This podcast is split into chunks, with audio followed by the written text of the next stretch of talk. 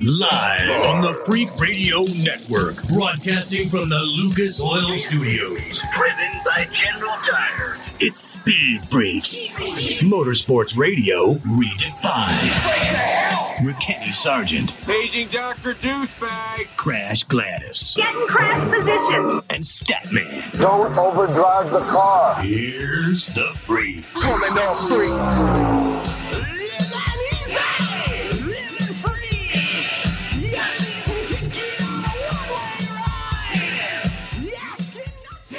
Dale Jr. is inducted. NASCAR Cup drivers will be able to do more of this. Your Statman Scat, your Crash Gladys Pit News and Notes. And we lose one of the greatest musical influences. In this. And we lose one of the greatest musical influences of all time in Meatloaf. A lot of you might be saying, What the hell are you talking about, Sargent?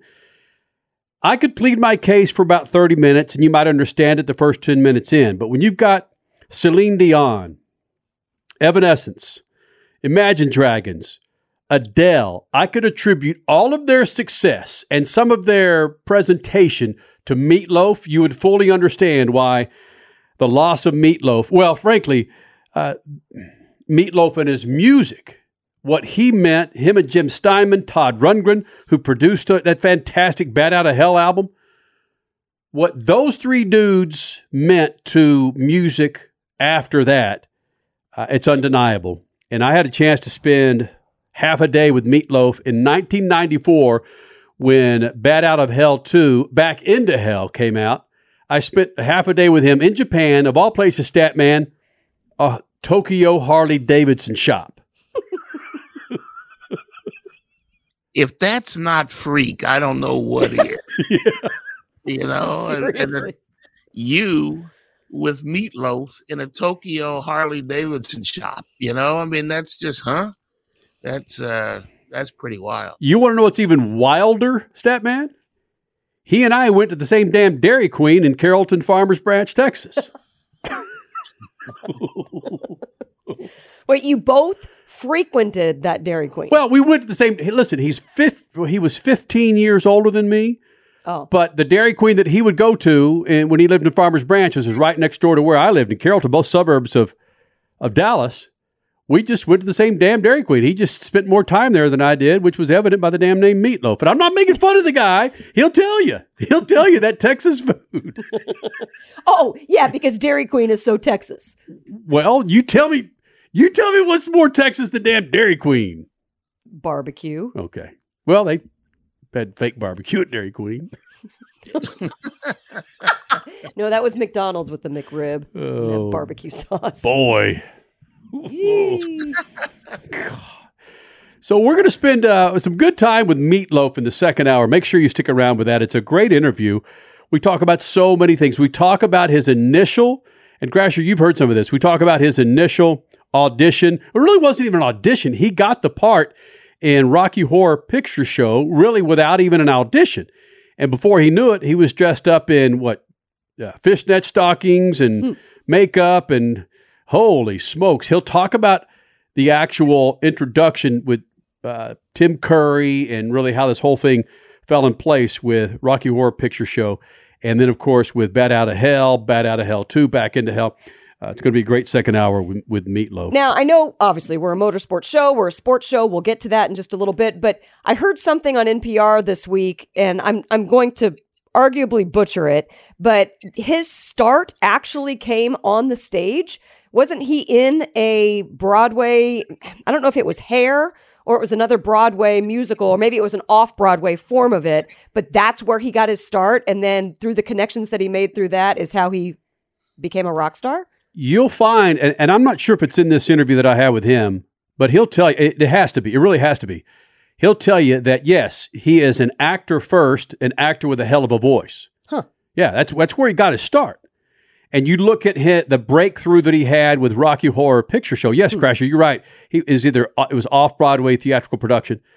You look at his concerts and Stat and Crash. I don't know if you've gone back and look at some of his videos. They are very theatrical. Very, yeah.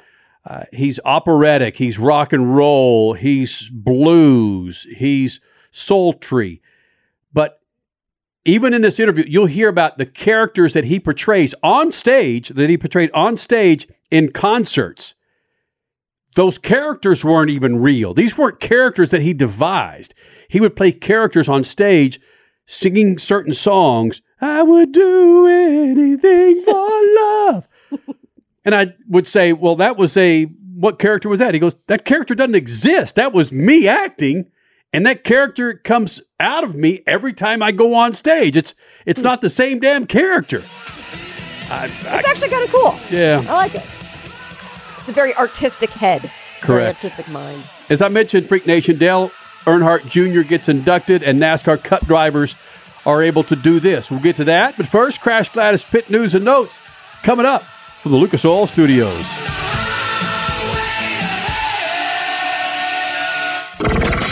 Speed Freaks. We promise to suck less. Speed Freaks. Motorsports Radio. Redefined. The Freaks. Welcoming in another round of affiliates here in the Freak Nation. Speed Freaks on a Sunday night from the Lucas Oil Studios. Coming up, you got Crash Gladys Pit News and Notes. Brought to you by our good friends at General Tire. It's still wet out there. It's still icy out there. It's still snowy out there. That's why you need yourself some new General Tires. For more information, go to the website. That's generaltire.com. Generaltire.com, the official tire of the Freaks. Crasher? It's addicting to win races. I don't want to be a one hit wonder. I want to go out there and back it up.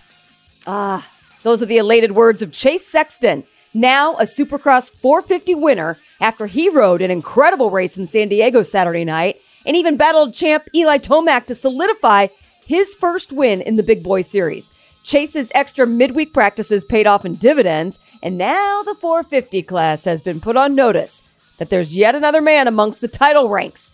Tomac was second, and Dylan Ferrandis rounded out the 450 podium.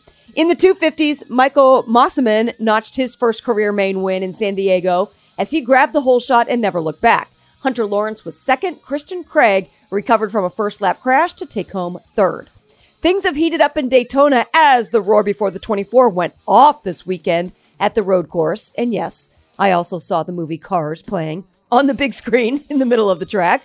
First, it was practice, then the run for the pole for the qualifying race, then the actual pole run. Bottom line, guys, it was nuts, but we are finally there. This week is the 24 Hours of Daytona. Who you got, my friends?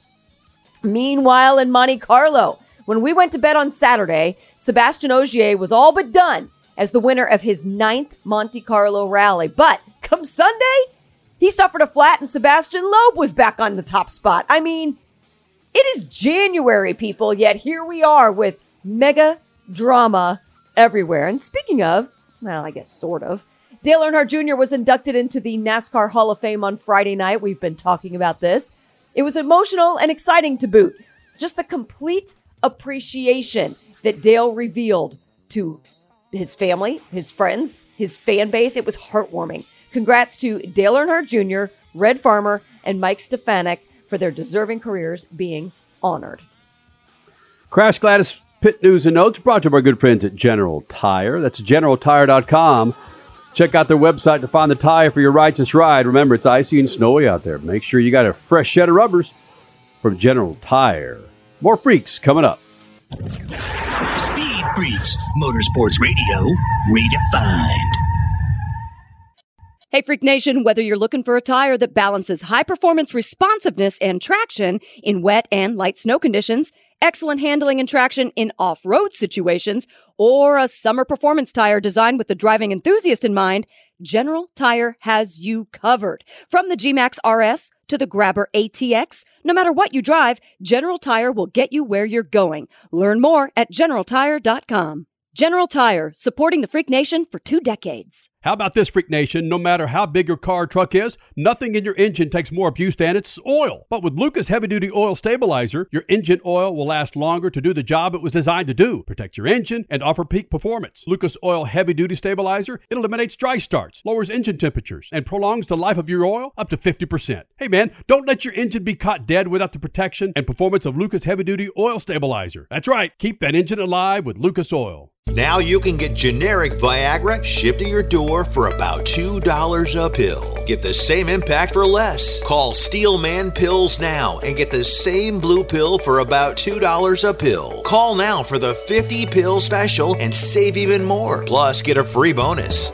800 993 1327. 800 993 1327.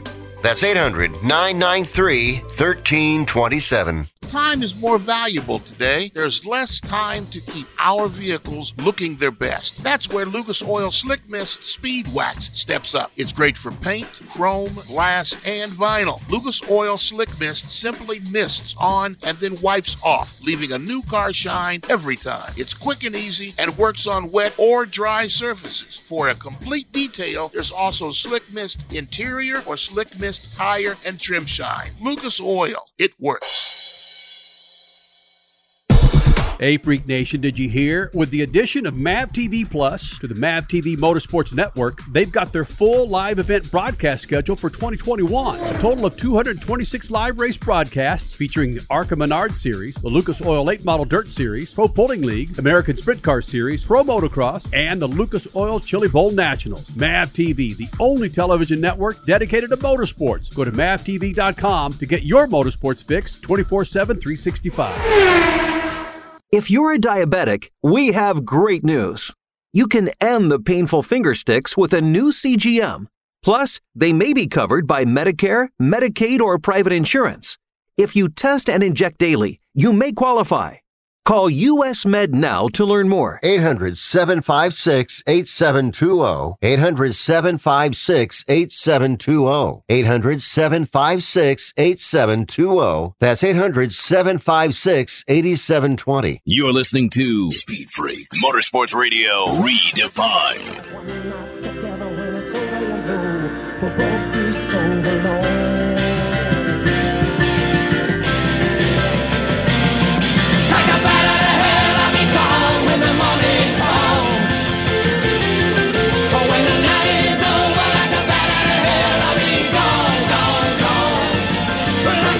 Crasher, do you care to guess how many albums Meatloaf sold with Bat Out of Hell? You've done this to me before, in which you've had me guess, and I was so far off on the number. Like I, I, I went over, and so I no, I was going to say sixty million. That's probably way over. Statman? I think I read it was 35 million, something like that. I think I read that It's somewhere. not bad. You guys, uh, you split the difference. Bat Out of Hell, one of the best selling albums of all time, sold over 43 million All right. copies worldwide. 14 times plat 14 times platinum. Wow. wow. Uh, as of 2019, I saw where it spent 522 weeks on the UK album charts, the second largest or longest chart run of any studio album. Yeah, uh, so Bat Out of Hell, uh, the album that put Meatloaf on the map. Uh, Meatloaf passed away at 74. We'll hear from Meatloaf next hour here in the Freak Nation. A gentleman that uh, maybe the equivalent could sell 43 million NASCAR Cup tickets, $43 million worth of NASCAR Cup paraphernalia. Dale Earnhardt Jr. Crasher was inducted into the NASCAR Hall of Fame over the weekend. And what struck me the most with his induction speech was how he said he was just so thankful to his fan base. And I just, I don't know, for some reason it just hit me. I, I just thought that was so awesome.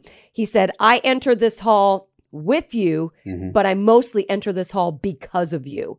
And I just thought that was awesome. Good for you, Dale Earnhardt Jr. He's such a great person. The man who, during the recession, told Rick Hendrick, he gave Rick Hendrick back a million dollars and said, give this to the employees because I want to make sure everybody's going to do okay through this recession. I mean, just this dude has such an amazing heart. I just, I really, really thought that was great on Friday night. Statman, does Dale Earnhardt Jr. belong in the NASCAR Hall of Fame?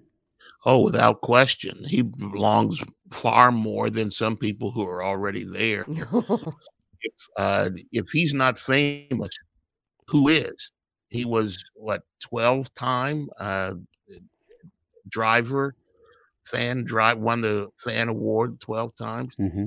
He is the most self-aware driver i've ever heard talk Yep. or among the most uh, that's why i said when he retired that he's going to be more valuable as a, um, a a retired driver than he was as a driver because as a driver it was always frustration that he couldn't win.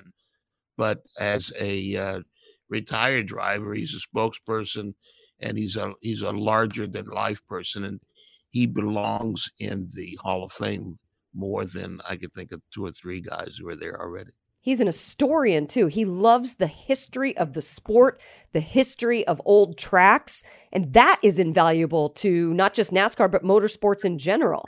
I mean, we see you people, we see you on social media saying he doesn't deserve this. Dale Earnhardt Jr. doesn't deserve to be in the NASCAR Hall of Fame. Well, guess what, guys? It's not the Cup Series Hall of Fame, it's the NASCAR Hall of Fame. He does have two championships in the Xfinity Series, so don't go using that excuse that, oh, he doesn't have a Cup championship.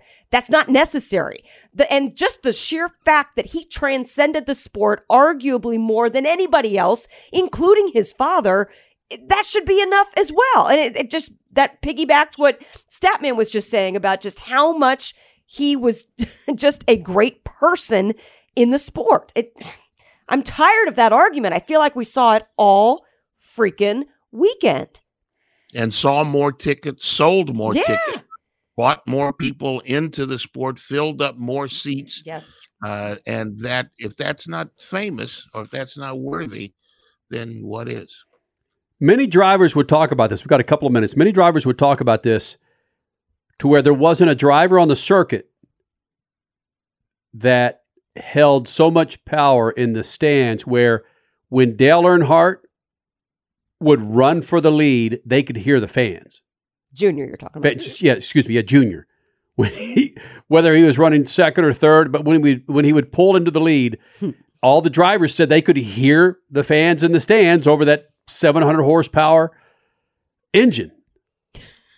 It's huge. it's just you can't. You, yes, you look at the wins. Dale Earnhardt Jr. Cup wins 26. Joey Logano has 27. Rex White 20. Carl Edwards has 28. Martin Truex Jr. has 31. Ricky Rudd at 23. Brad Keselowski at 35. I'm not.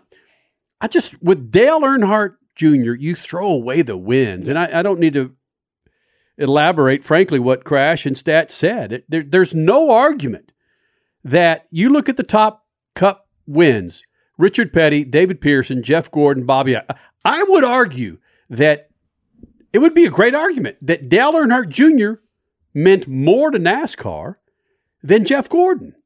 I mean, Jeff Gordon provided a black and a white hat. Jeff Gordon and Dale Earnhardt Sr. That was awesome. I think Jeff Gordon would agree with you.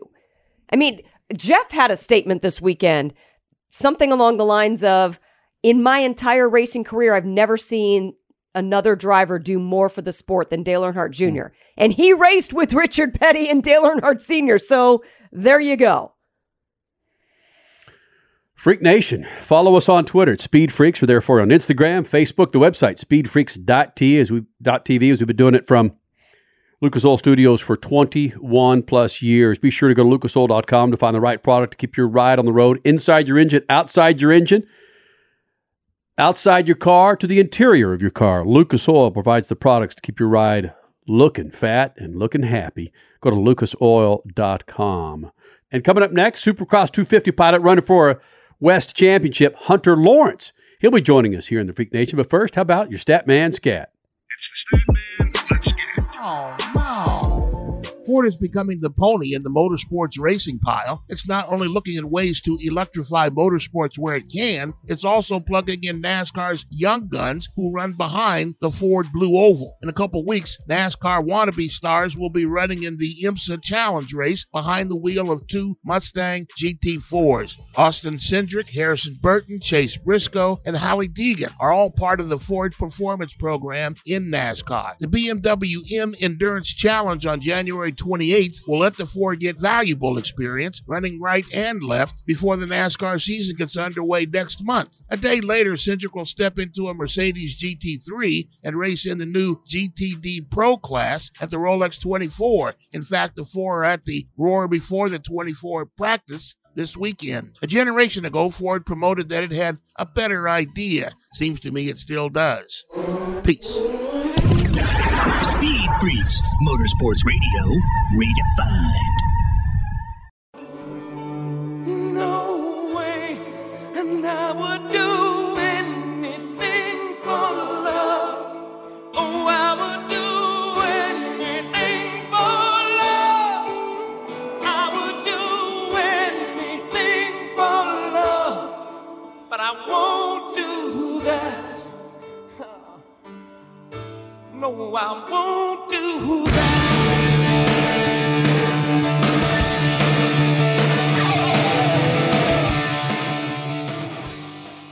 Meatloaf in the Freak Nation, passing away at 74 years old. We'll hear that interview coming up in the second hour. But first, his name is Hunter Lawrence, running in the 250 West class, Supercross 250 West class, running for a championship. A hell of a start for Hunter Lawrence. And he joins us now here in the Freak Nation.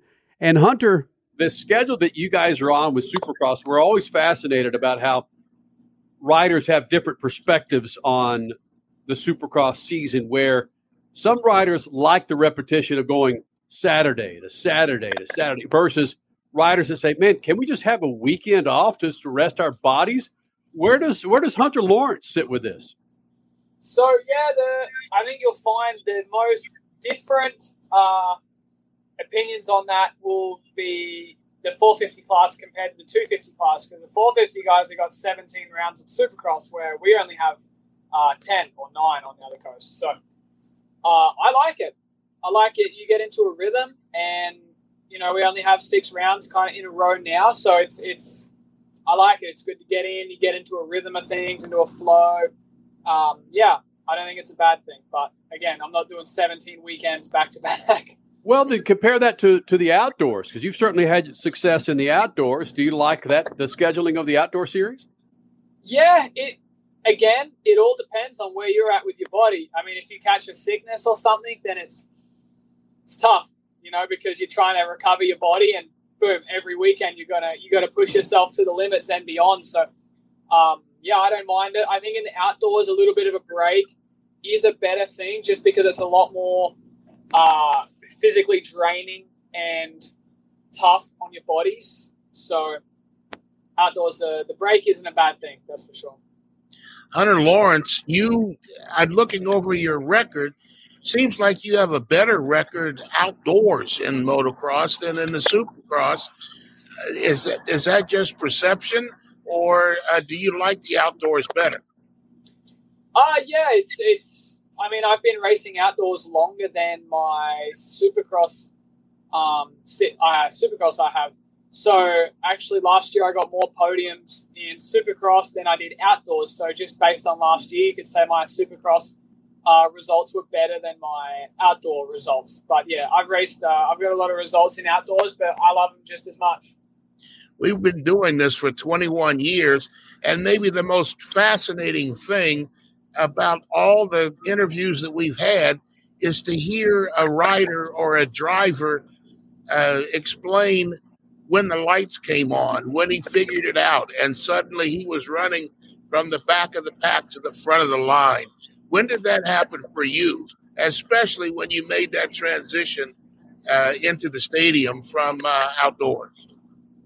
So yeah, the first two years when I moved to America, the first two years were tough, uh, just on injuries and stuff with my body. So it wasn't uh, in a, a doubt in my mind that if I could do it, I just had to be 100% healthy. And, and last year I was 100% healthy. So Well, uh, Hunter, they- wait a minute. Let me let me cut you off because that is something too that riders have talked about. You are much closer together in a crowd, and the, the jumps and the whoops and the speed is much different in Supercross than in motocross. Does that contribute to the uh, the injuries? Does, does that mean you have a different training regimen? Did that help the light come on? That's maybe three questions, but yeah, yeah. talking about injuries, that just maybe that helps explain why. Yeah, no, for sure. We're definitely a lot closer indoors. That is true. It can lead to more injuries, like you said, and crashes and stuff. But that wasn't my issue. I was, uh, it was just the injuries uh, during the preseason. So my body wasn't healthy, so I didn't crash a lot. But when I crashed, my body would would break. So um, we've got that all under control now. But yeah, I mean, the crashes in Supercross are a little more prone due to the fact that the obstacles are way closer together and the tracks are a lot more busier. So there's there's very little room for mistake.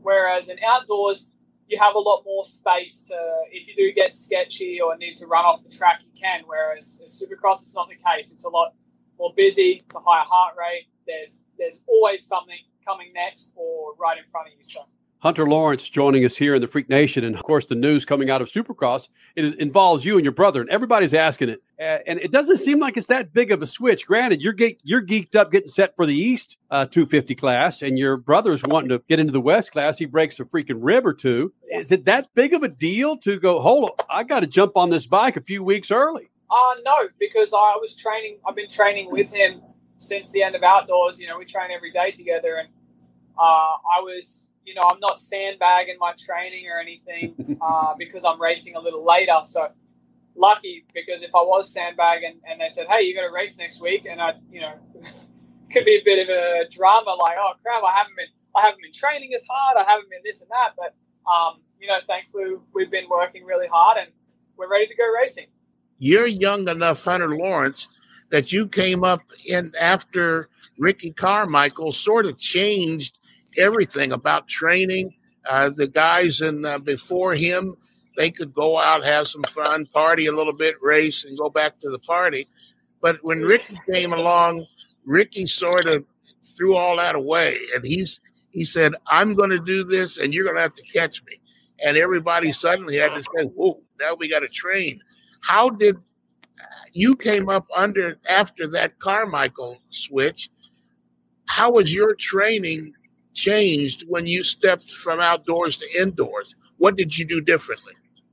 So, one thing you do a little different from outdoors to indoor training is that you you do a little shorter duration on the motorcycle. Um, you're not doing 30 minutes plus two laps on a supercross track twice like you are on an outdoors track, and that's just because the indoors it's so much more intense. You know, it's so intense and 15 minutes is is and 20 minutes obviously is, is more than enough. So, um, yeah, there's there's that. You're doing more explosive, sharper movements. Where outdoors you're looking for more endurance. You're looking for more efficiency, which obviously efficiency is a huge thing in Supercross as well. So, it's kind of like minor tweaks. You know, our trainer Johnny O'Mara, who actually oh. trained Ricky Carmichael for you know majority of his career. When, like you said, Ricky came in and started was working out while the other boys were, you know, partying and stuff and having a good time. He was working hard, and then it changed the sport. So Johnny was a huge part of that. So yeah, we're we're definitely not under experienced in our camp on on what it takes to to prepare yourself for um, is, is that, excuse me, uh, uh, Hunter Lawrence, is that just riding and riding more, or do you do things with weights, free weights, machines, running, bicycling, uh, or some combination of all of it? It's everything, mate. Everything from on the bike to off the bike. Where, ah, uh, jeez, if, if only you could see a week of our of our lifestyle during the preseason, you'd just shake your head because it's it's there isn't a there's very very little spare time. You know where we're up at dark and we're coming back and we're finishing at dark. So it's it's a lot, you know, off the bike, running, cycling, gym work, more explosive. Everyone's a little different. Some guys like to do heavier weights. A lot other guys like to do lighter weights, more reps. You know, there's it just depends a lot on what training you have and what you think works for you and what formula you've figured out with your team. You know. For what it's worth, I had some uh, doctors, some physical trainers many years ago who dealt with uh, pro football, basketball, baseball, motocross, and they found out that the guys that had the best uh, physical conditioning, the lowest body mass, uh, fat index, whatever that term is, were motocross riders. They were in better shape than all the professional athletes. You feel that way? Do you feel like you're training uh, for, uh, I don't know, you could do a, a football season, but that's maybe a bad example. Uh, yeah, no, I, I get what you're saying. I understand what you're trying to get at, and I agree. I wouldn't say we're in better shape than than other people in in other sports. I think our what makes us so unique is we train muscular, explosive training of uh, an Olympic power lifter. We need endurance of a marathon runner and someone that does long duration cycling, etc. But you know, we need the efficiency of of uh, again the same thing, something like that. So it's it's a mix of of everything. You know, you need agility, you need balance, you need uh, explosive power movements, strength, endurance, efficiency, and then on top of that, you gotta you got to be mentally trained as well. You have to have focus. You have to have laser focus because it, it could one thing upstairs that takes a few tenths of a second to snap to a decision, and that could be the difference between you know crashing and ending your season or or, or not. You know. Do you have to go with your homeboy Chad Reed as being your favorite Supercross rider of all time? it's funny. It's you'd think so because he's Australian, but my childhood hero was Ryan Villopoto. He was Oh. my he was my childhood hero. I love that guy. Wow. You went right up with that one, yeah. How old now, Statman? How old does that make you feel? We we're we're known for breaking riders here in the in the Freak Nation, where we were Bubba Stewart's James Stewart's first interview. I think he was uh, was he fourteen at the time? Yeah, Spag? 14. Yeah, I was talking to somebody just this week about that. Yeah. Yeah, 14 years old. Yeah, and and Chad Reed came in before he won championships, and those championship races between James Stewart and Chad Reed were legend. I mean, those two dudes hated each other, man. if if there were knives and guns available, they'd be shooting and stabbing and, and whatever they could do.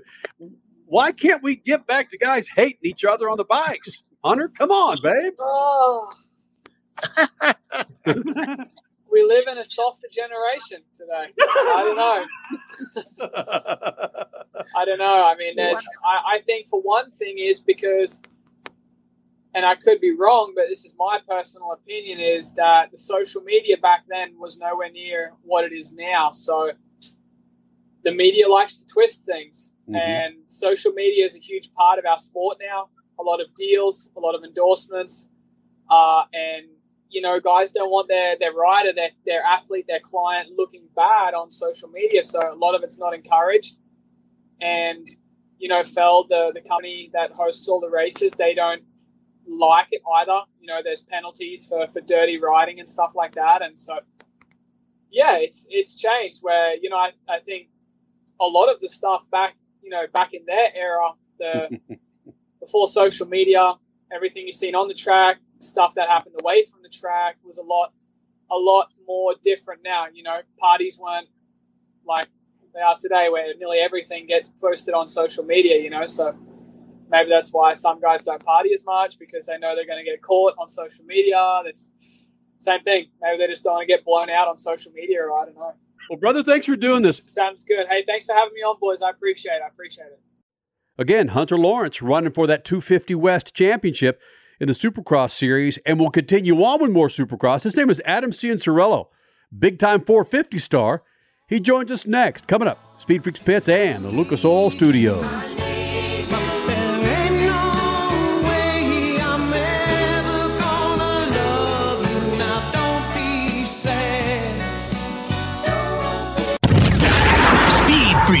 Motorsports Radio, redefined.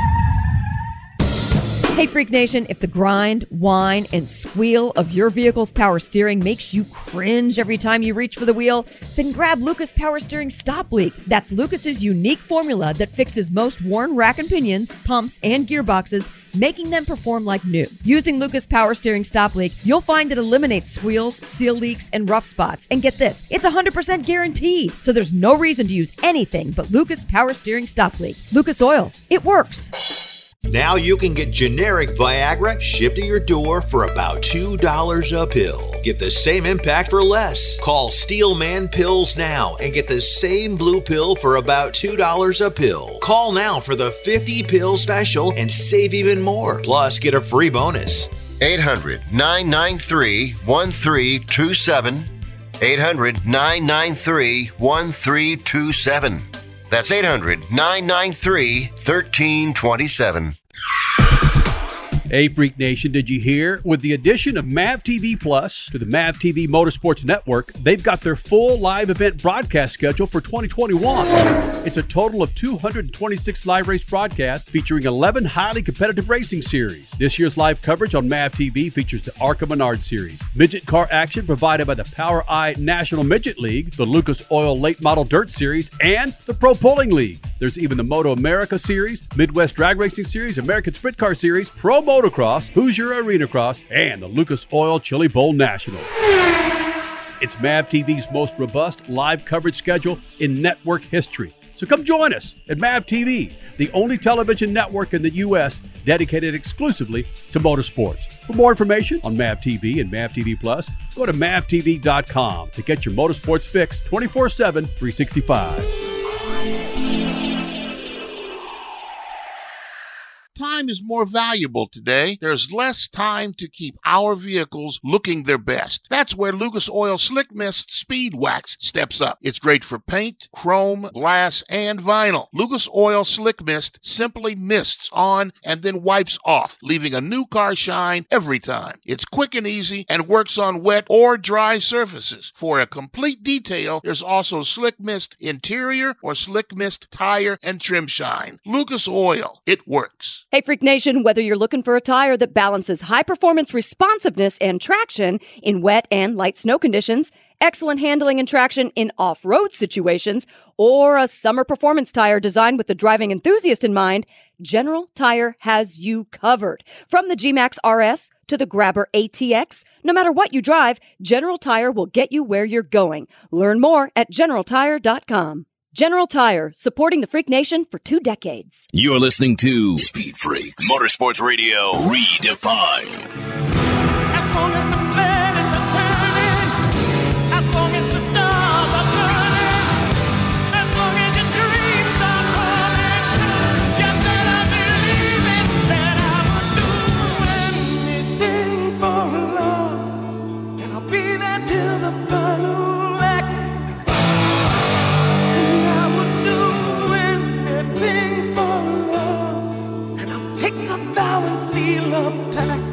Freak Nation 450 Supercross star Adam Cianciarulo joining us here in the Freak Nation. Number of things that we could talk to him about.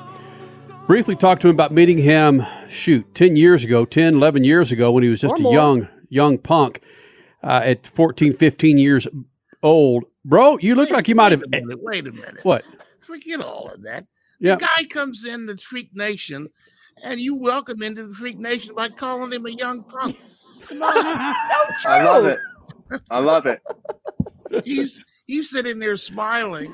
Otherwise, he's got oh, we got difficulty here. I, I, I- we lost connection. Adam, don't let him call you a young punk.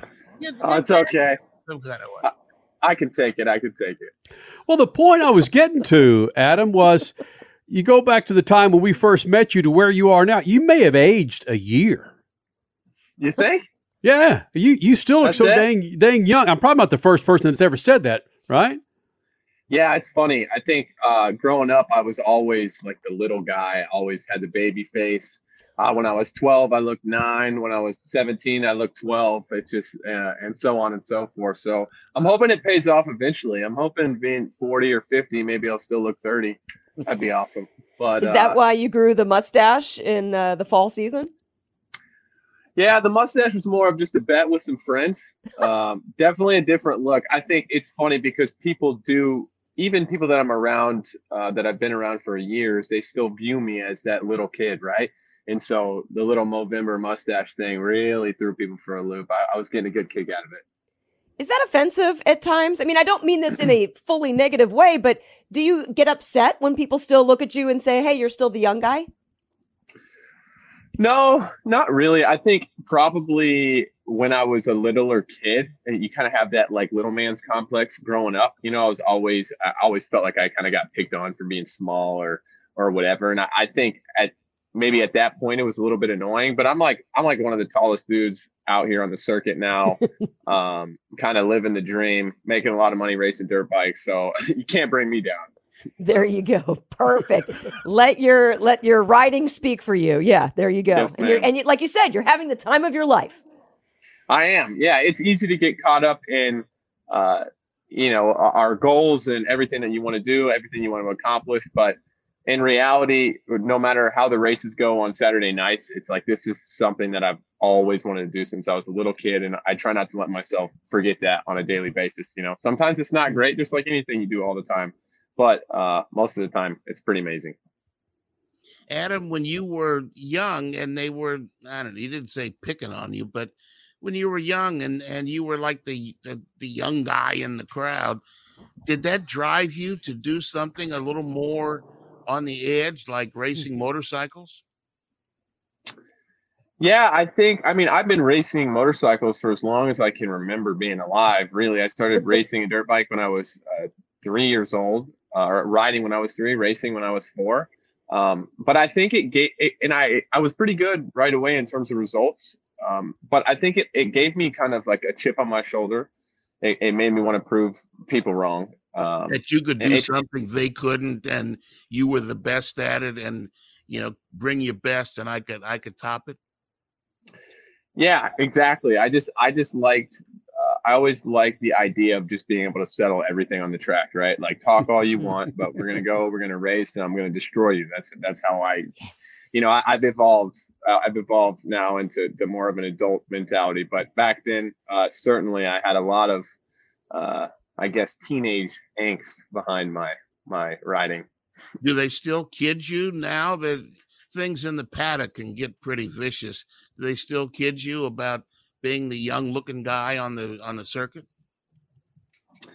No, not really. Um, I, I have a really good group of people that I surround myself with on a daily basis. Um, and, and at the races, as, as far as, you know, Team Kawasaki and my, my trainer, my friends, everybody that's involved in my program. And my thing now is just wearing crazy outfits all the time. So it's like, I'm, I'm trying, I'm trying to get people to clown me. I'm just trying, I'm like, you know, we've been, I've been doing the same thing for a long time and I, I like to switch it up and have fun. So, um, I, I love to roast my friends too, just to, to go at them. I, don't care who it is, and I, I like taking it, uh, taking it back as well. Adam Cianciarulo joining us here in the Freak Nation 450 Supercross Star. And you talk about the, the way you ride now. And I, I didn't chuckle, but I thought, hold on a second. This is a guy that gets after it. There's a time when you're you look like you're out of control with the way you ride from time to time, which reminds me of you know young teenagers. But at the same time, it's just part of your nature to ride like it's the last lap of the race for the you know, first 20 minutes.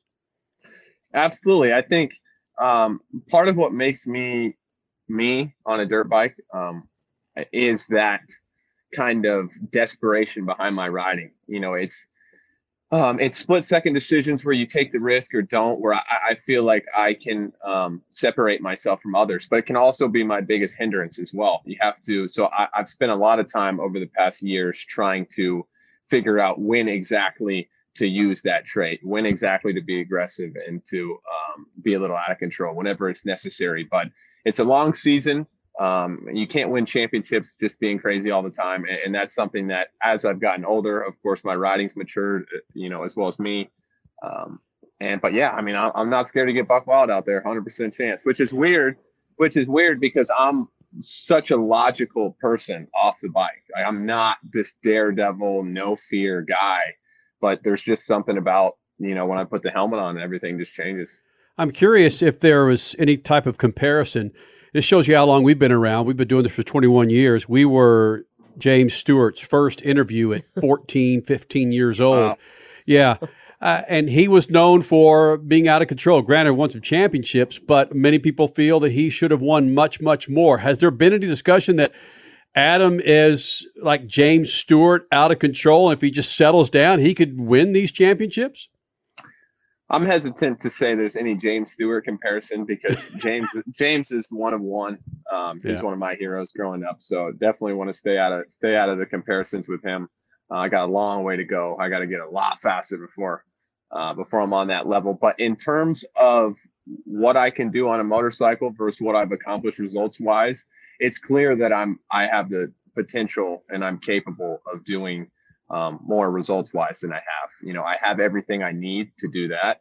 Um, I have a great team, a great motorcycle. I have the talent, I have the speed, and it, it's bringing the other things together. Like I said, consistency, being smart, racecraft, all these things that um, you know I'm, I'm learning and I'm applying on a daily basis, and uh, certainly have made a lot of inroads recently, and, and look forward to just kind of you know keeping that going and um, yeah, and having fun in the process.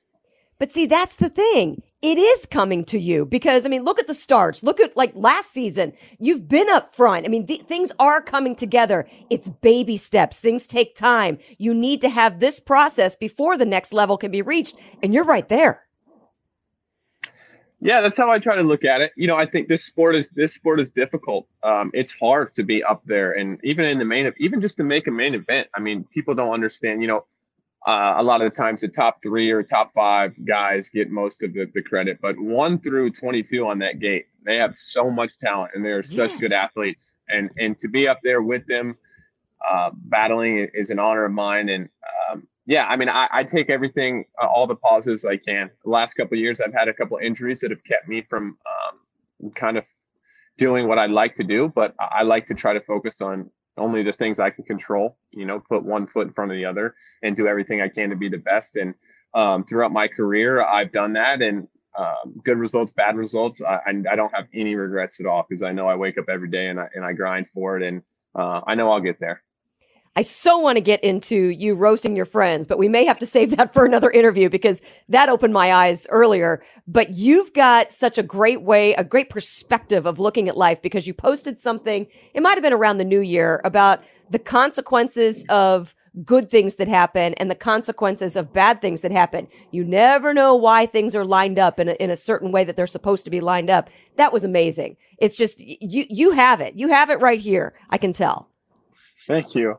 Thank you. I uh it's funny, you know, growing up you think I'll try to keep this short. Growing up you think uh you know, dirt bikes are your purpose, right? I mean, I all like I told you guys from 3 or 4 years old, that's all I want to do, win races, win races, win races.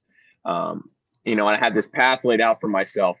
And, and the path it didn't go exactly how I thought it would, right? And and this stuff really means a lot to me. And so when it didn't go exactly my way, it kind of forced me to go inward and be like I don't know, find more sustainability. You know, F- you know, I, I can't be relying on these race wins or podiums and everything like for my soul soul happiness in life, right? So I, I kind of Hmm. found that sustainability, that perspective. Um, and I, I look back now, I see all those challenges and I see what they've done for me and and how much they've changed me as a person. It's like that's what sports are all about at the end of the day.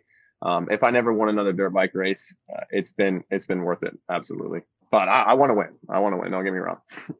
Nice. Adam, at, I appreciate the maturity you're talking about here uh, and learning a little bit and growing. Did some of that maturity come? You had three bad shoulder injuries. Did some of that maturity come laying in bed, looking out the window, uh, thinking, I got to do something different? Did, did that help forward that along a little bit? Absolutely. I, I've uh, I've had a lot of shoulder issues throughout my career. Um, I was leading my first ever Supercross championship at 17 years old, um, and I just my shoulder just like popped out of the socket, and it kind of Mm. started a string of events, a string of injuries, things I felt were outside of my control. And yeah, it, it speeds it up a lot. Anytime you have something that you care about so much and, and stuff from outside your control, just keeps happening, keeps happening. It, you know, you kind of start to get this complex, like you're the center of the universe and everything's out to get you, right? Um, and it just, yeah, I guess I just I've grown from from that perspective, um, understanding that's not the case, understanding that stuff just happens, and all I can do is uh, find value in the quality of my work ethic every day, um, and be the best I can. And to me, that's winning. Well, it did prove successful. You got a what a 250 championship uh, last year, the year before. uh, they start to run together after a while. Ask Adam that. Yeah. yeah, you got, a, you got a championship. Uh, did that show you that yeah, I could do this? Did that give you some confidence to uh, keep going down that road? Yes, it did. I mean, that 250 championship was uh, probably my top racing moment of my life so far. Uh, I was leading the, the Supercross championship earlier in the year um, in 2019. And at the last race, like with two laps to go, I made this mistake and lost the championship when I kind of had it wrapped up. And it was it was such a low point for me. It was, you know, I'd always wanted that Supercross championship so bad. And we actually only get one weekend off between that last race of Supercross and the start of our outdoor motocross season. Yep. Um, and so I kind of had to rebound right then and there. And that's kind of been that moment in Vegas. Um, you know, and, and at the end of the summer, I was able to get the outdoor motocross championship. Kind of from that moment forward, it's I've kind of been a different person since since that um, since that happened. And and certainly winning that championship was, yeah, one of the best days of my life for sure. A culmination of a lot of work and um, a lot of people behind me. I always appreciate. We've been doing this, Kenny, for 21 years. I'll be 22 in June. I always appreciate hearing a driver or rider talk about when the lights come on, and that to me that that adds a level of another level of maturity uh, because they can see what I've been doing isn't going to work, and now I can do something different, and that works and going forward. Was that one of those moments for you that the lights came on? I can do this. Let's keep rolling.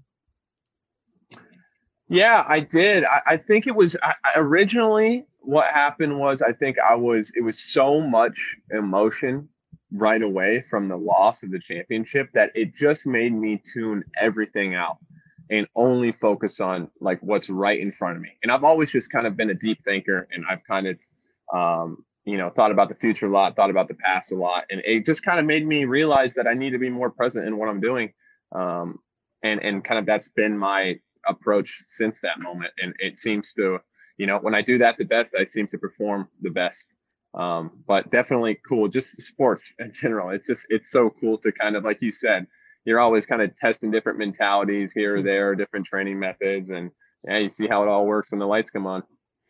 All right. Well, you're a veteran at uh, some so- shoulder issues. I Oh yeah, my my mountain bike went this way, this way, and I went this way on the side of a mountain. Broke my collarbone about three months ago, and the some bitch still hadn't healed. Uh, can you help me out? You got some magic sauce? Is there something at the store that I can buy to help heal this store? freaking collarbone, my friend? I have just if you want to come over to my house, I've got about every piece of rehabilitation equipment and the newest technology available to heal bones and ligaments and everything you could possibly need. So if it's normally a four to six week recovery time for a collarbone, I'll cut that in half for you. Absolutely. there you go. There you go. if you go, go back to uh, what was that movie that uh, the Karate Kid where he Yeah. slaps his hands together? Oh, and Yeah. Mr. Miyagi. and Mr. Miyagi, and that doesn't work. Uh, we could give it a shot, but so far in my experience, it has not. I've tried it. You've tried it, huh? Shh, course. That's a Hollywood secret. You're He's- not supposed to give that away. He, uh, he's, supposed, he's supposed to say, Kitty, you need about 32 to 64 ou- ounces of monster once a day. Yeah, That right. heals anything that ails you. That's the that's the yes, the liquid Absolutely. diet. Six, 16 ounces a day keeps the doctor away. Absolutely. Hey, Adam, it's been our pleasure to have you here in the Freak Nation. Uh, just stay up, stay upright on that bike and, and have the best season that you've had in the 450s. All right, buddy?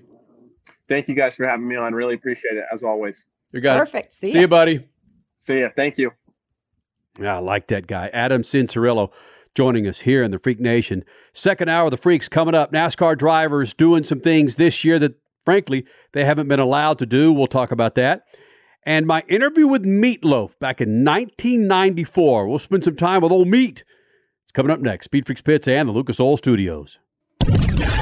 Speed Freaks, Motorsports Radio, redefined.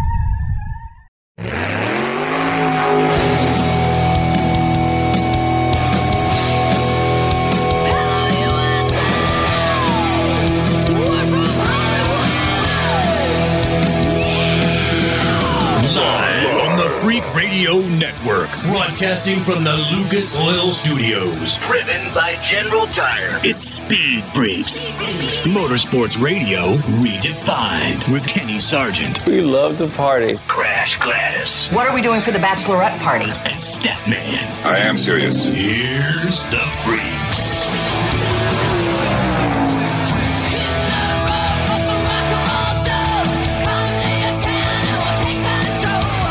Freak Nation, we lost a hell of a rock and roll singer, operatic singer, singer, uh, actor, Meatloaf, died at 74.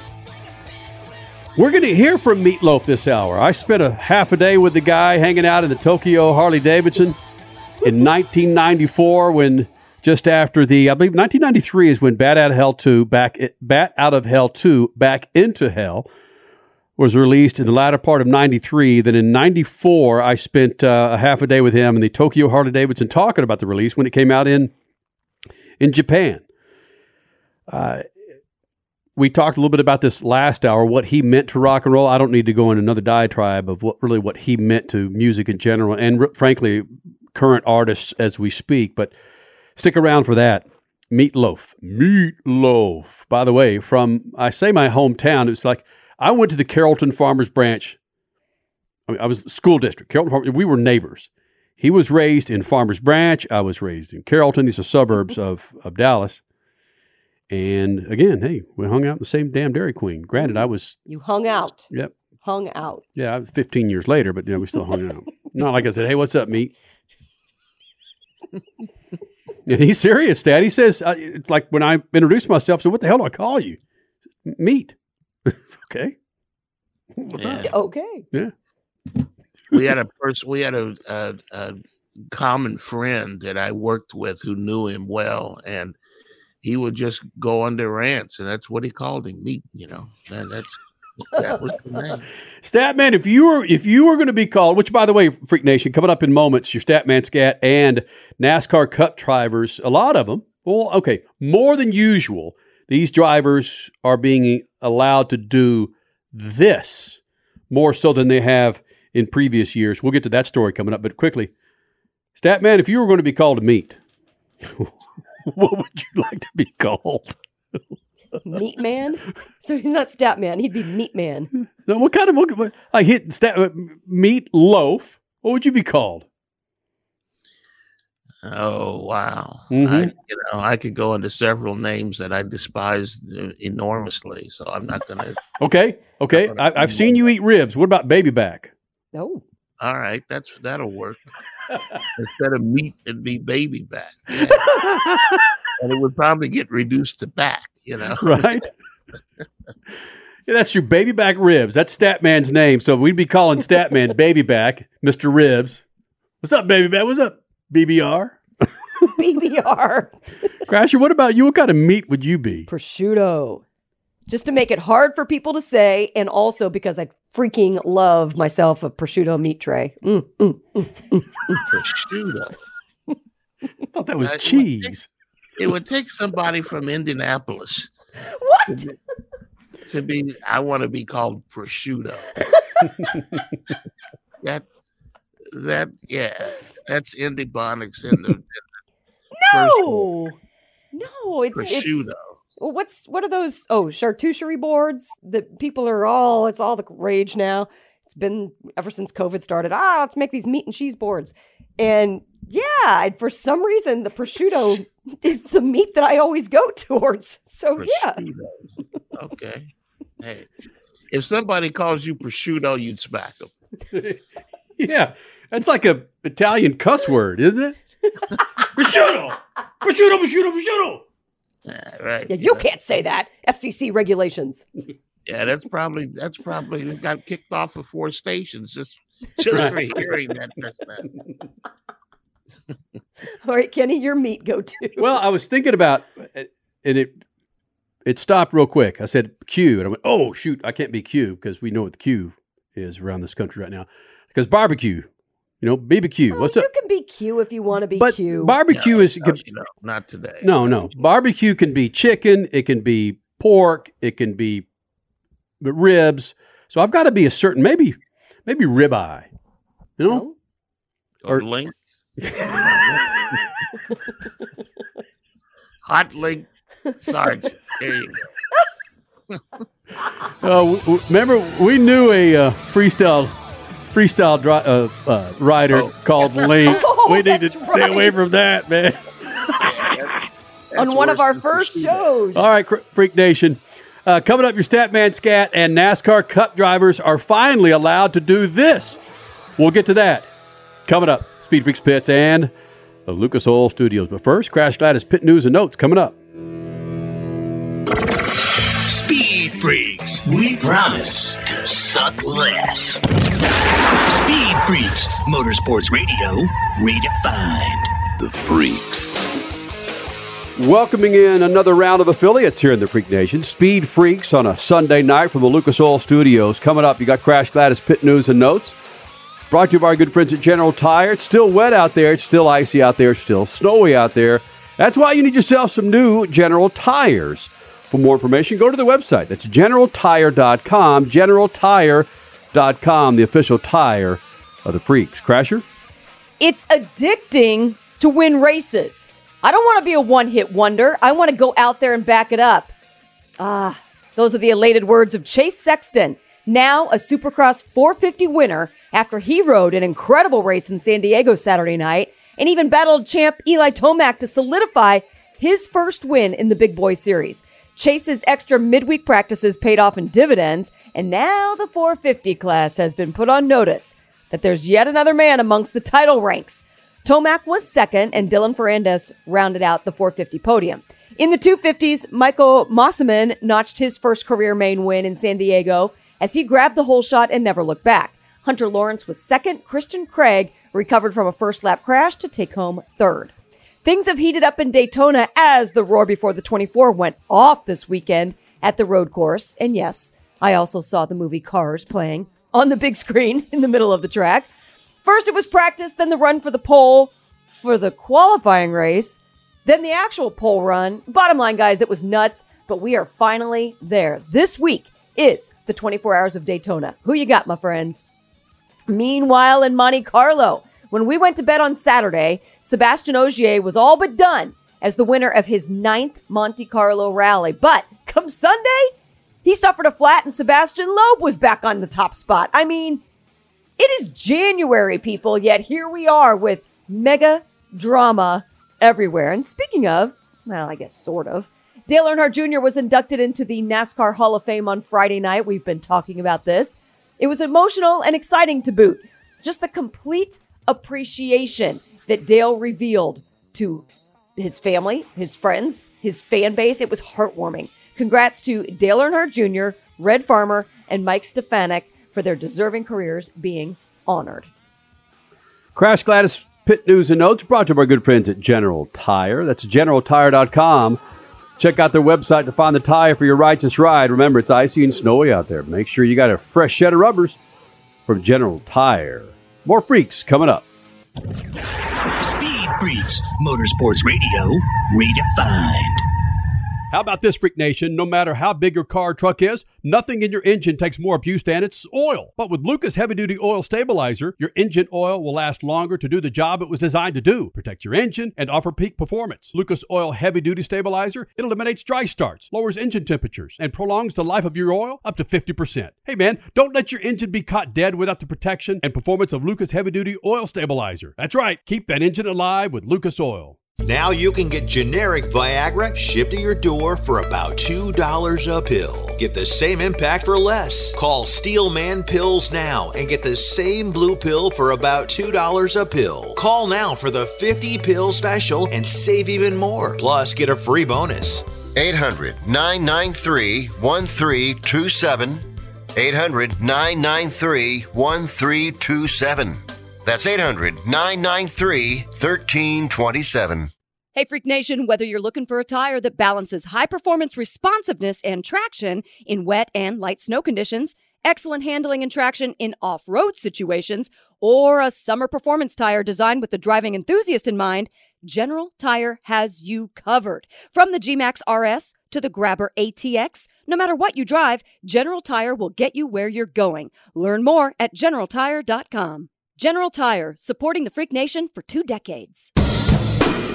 It's called a tune up in a bottle for good reason. One little bottle added to every tank of fuel is like a team of mechanics going to work. Lucas Fuel Treatment cleans and lubricates the entire fuel system. It increases power and fuel economy and burns excess exhaust emissions. Lucas Oil Fuel Treatment is the best and simplest way to get your vehicle to perform at its peak. Keep that engine alive with Lucas Oil.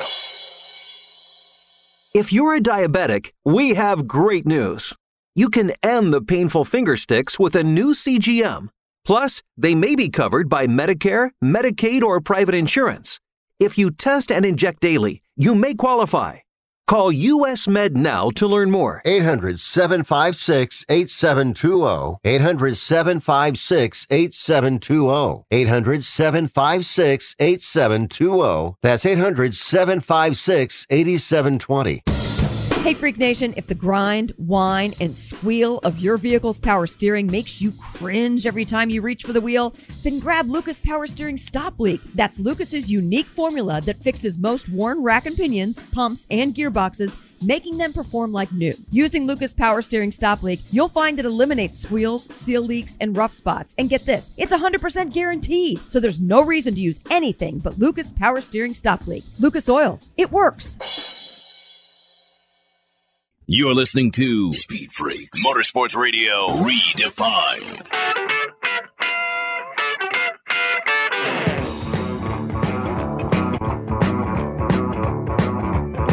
Well, I remember every little thing as if it happened only yesterday. Parking by the lake, and there was not another car inside. And I never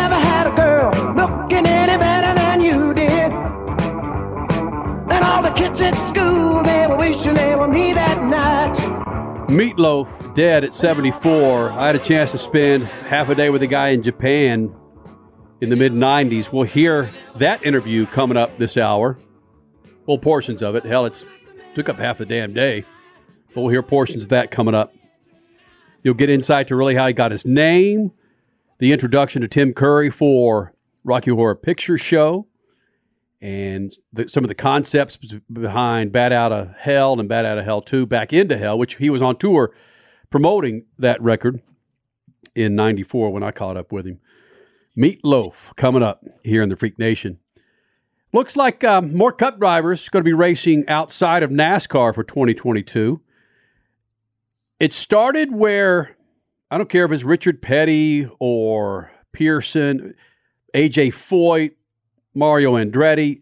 Drivers would drive anything. Unsers, they would drivers would drive anything. And then I don't know when it changed, stat man. Maybe when there was so much cake being sunk into these teams and these drivers that team owners said, Nope, you're sticking with Cup because there's a chance you might get injured and we might lose the sponsorship. And then all of a sudden, we see Chase Elliott crasher at hmm. the Chili Bowl Flipping. take a gnarly flip, and you can't tell me that Rick Hendrick's going, "Oh my God, I need to get that guy back." Nope. Uh, stat crash. Evidently, these owners are freeing up these drivers to go race more because of the likes of Kyle Larson.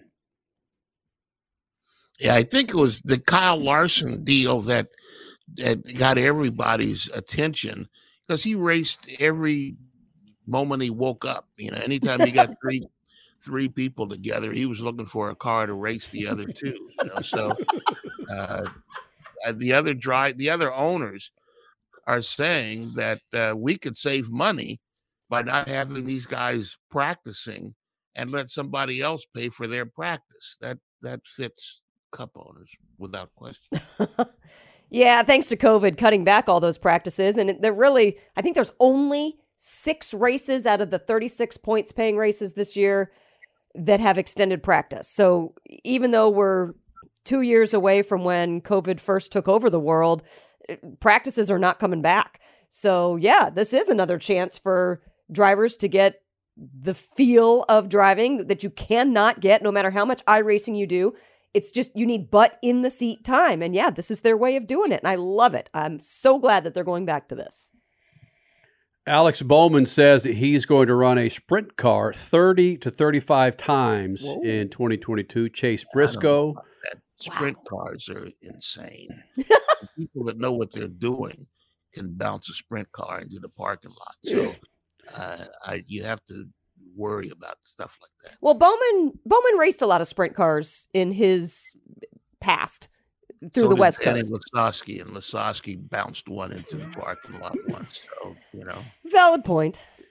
Chase Briscoe says 15 to 25 dirt races a year. Justin Haley, who he's got a dirt modified, says uh, that him and owner Matt Kaulig, uh, he's going to run 30 to 40 additional races. William Byron, Snowball Derby, and some super late models. Yeah, Chase Elliott, Ryan Blaney, looking to get more out on the dirt. Interesting. It's all the younger guys, which is good.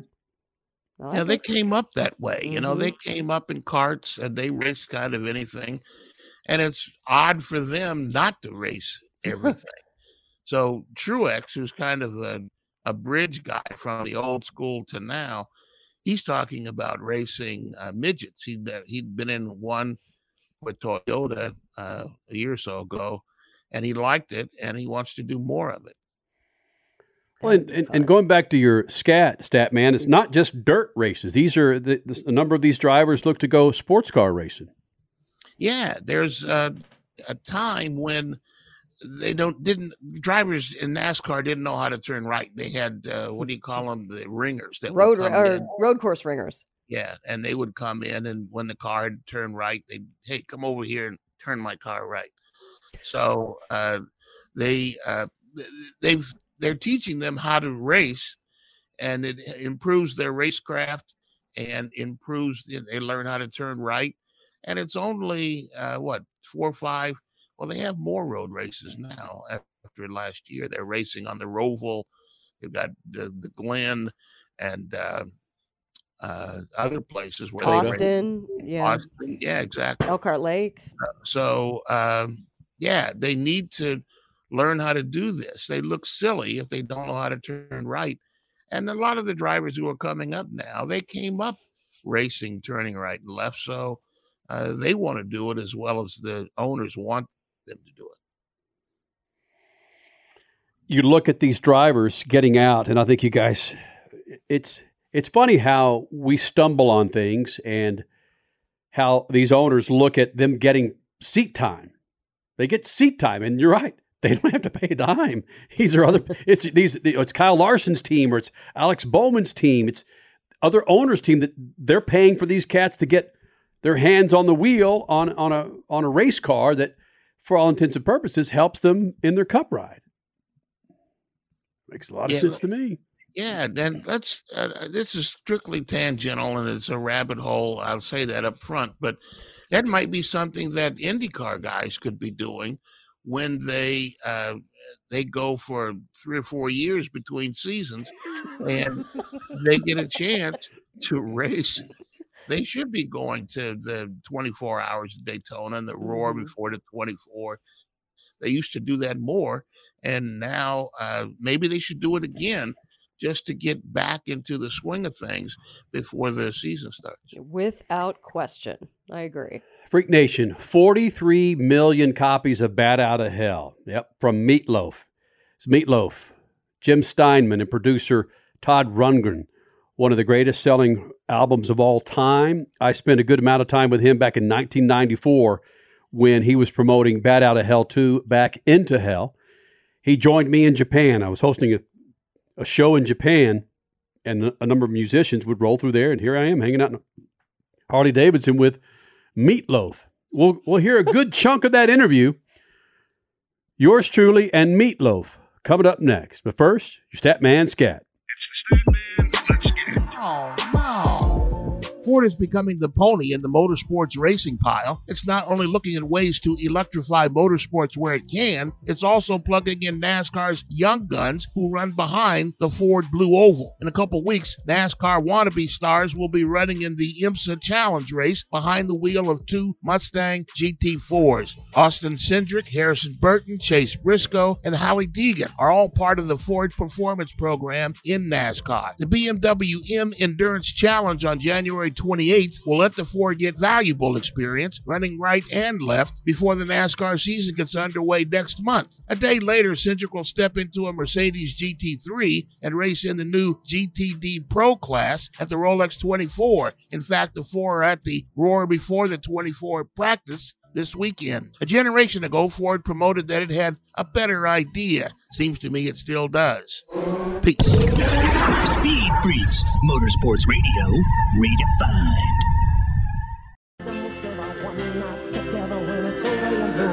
We'll both be so alone. Like a bat out of hell, I'll be when the morning comes.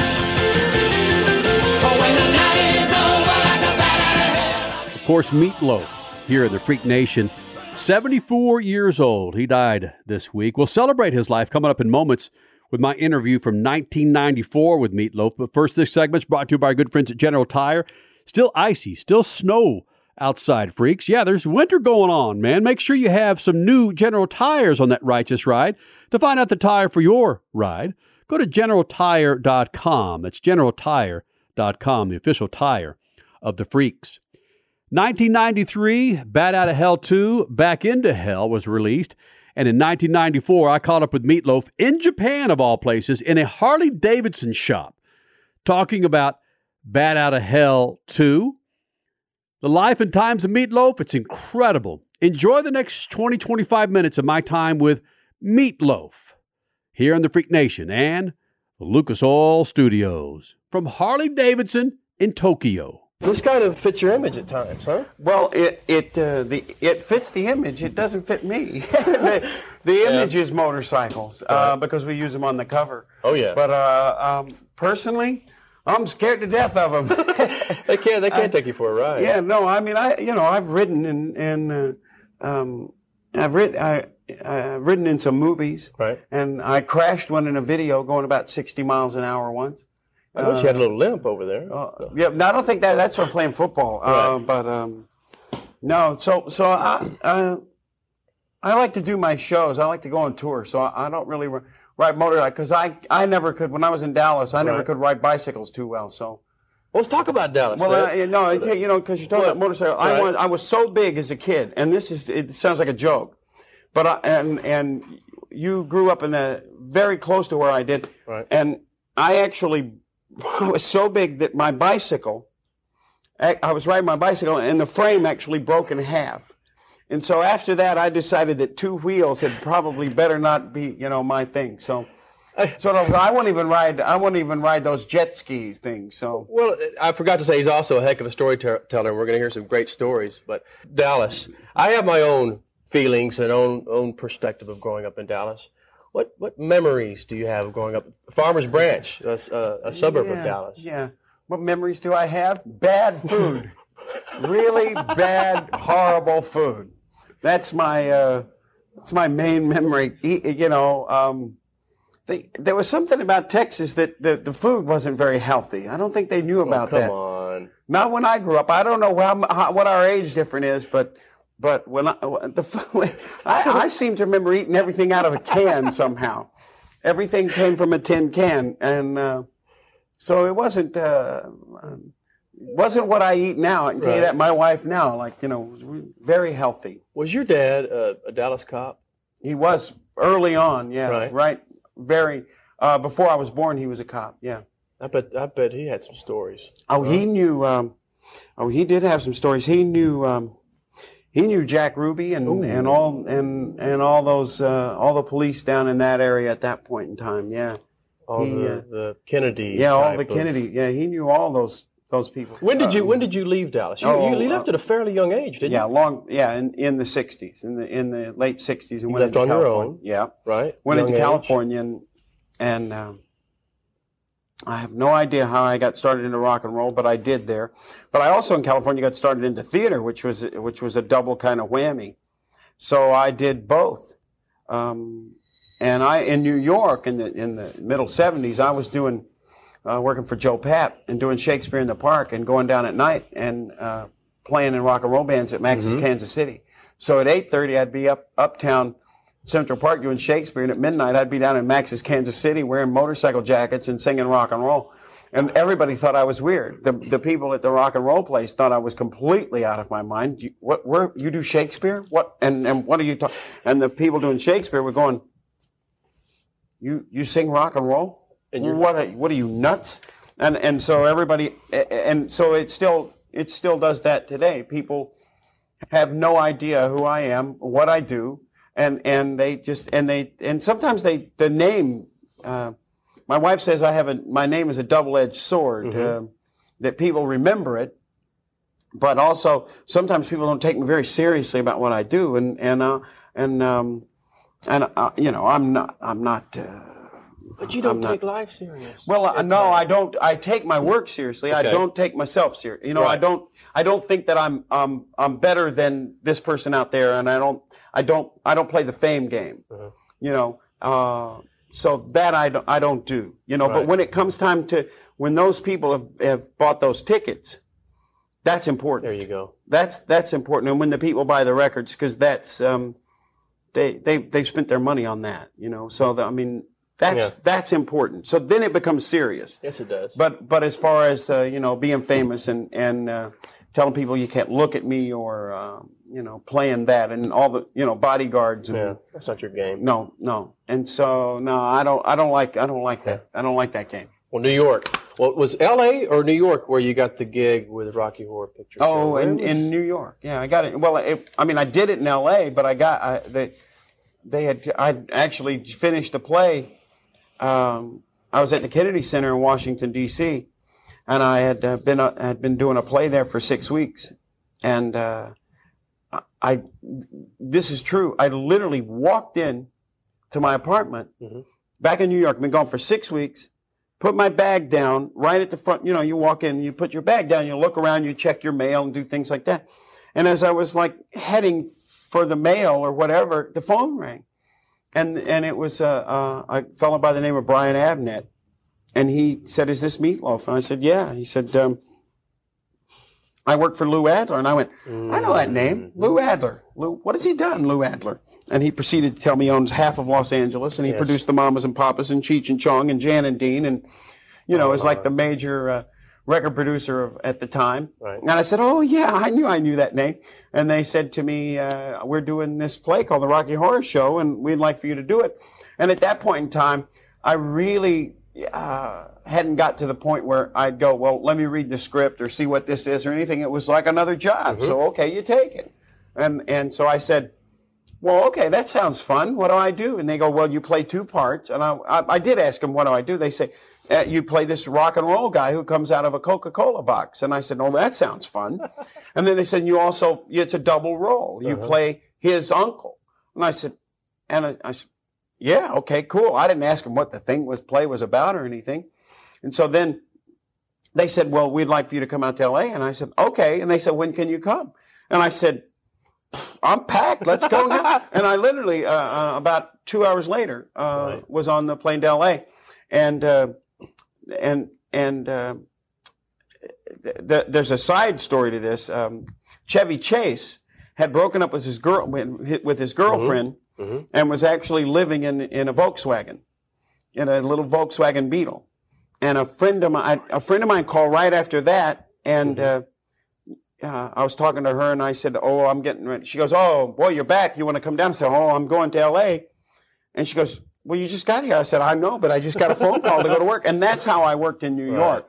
I mean, I literally was never out of that was never out of work in New York as an actor for longer than about at the time it took me to fly from uh, Not too Washington many people to can say that. no.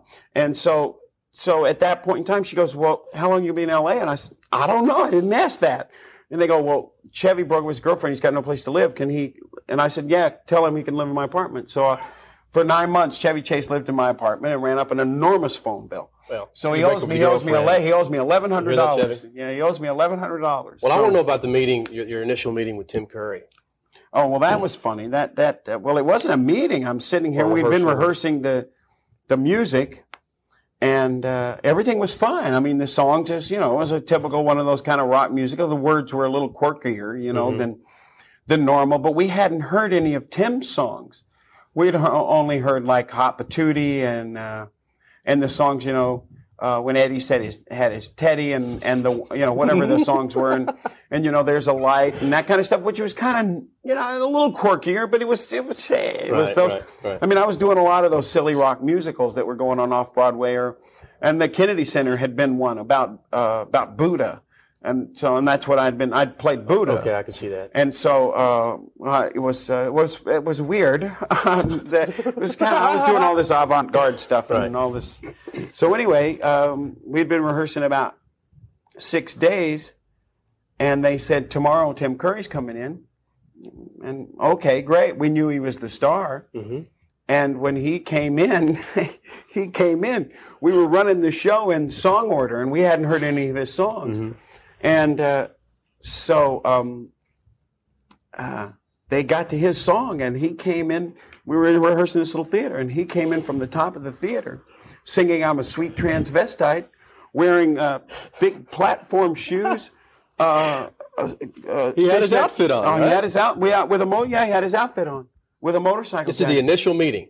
Yeah, he- Initial meeting. He had his out- and I freaked. I I I lost it. I mean, I really. I'm going. Uh uh No. Oh, I, I, I like. I and I turned to another actor who, who was um, I'd done uh, two plays with already, named Graham Jarvis, who has done a is a character actor, and you see him in a lot of movies. And we looked at each other, and we just got up and walked out. I mean, we lit- I literally just walked out. I said, I don't know what I'm in. I, I'm going. This is L.A. This is weird. This is. I've always heard this place was really weird, but this is really strange. And we and then we left, and and we decided that, oh, you know, well, we better go back and check this out and tell them we can't do it. And so we went back to tell them that, and and we got the sense that it it really wasn't about uh, about about that. It wasn't like pe- being in drag. It was. It, it took He us was a in while. we- character. Yeah, because all we had done so far was learn the music, and then we hadn't seen the script, and there was a reason because they knew that this was probably they probably had a lot of problems. Going to have a problem casting this part if everybody knew that they you know had to dress up in fishnet stockings. But eventually, I did, and it was. Uh, uh, I weighed, oh, geez, uh, 50, 60 pounds more than I do now. And uh, I wore a, a garter belt and fishnet stockings and high heels and came out from underneath this, uh, this blanket that was in a wheelchair. And I'll tell you what, it, it had to be the biggest laugh of any show you've ever seen in your life. They, the people would, ev the cast, Tim Curry, and he's really a great actor. He'd laugh, uh, you know, two out of every four times because the audience would just. It, it was the biggest laugh I've ever heard in my life.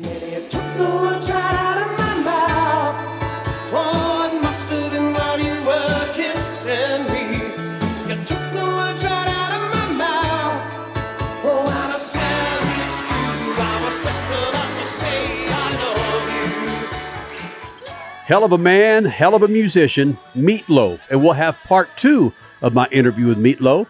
It's coming up next. Speed Freaks Pits and the Lucas Oil Studios.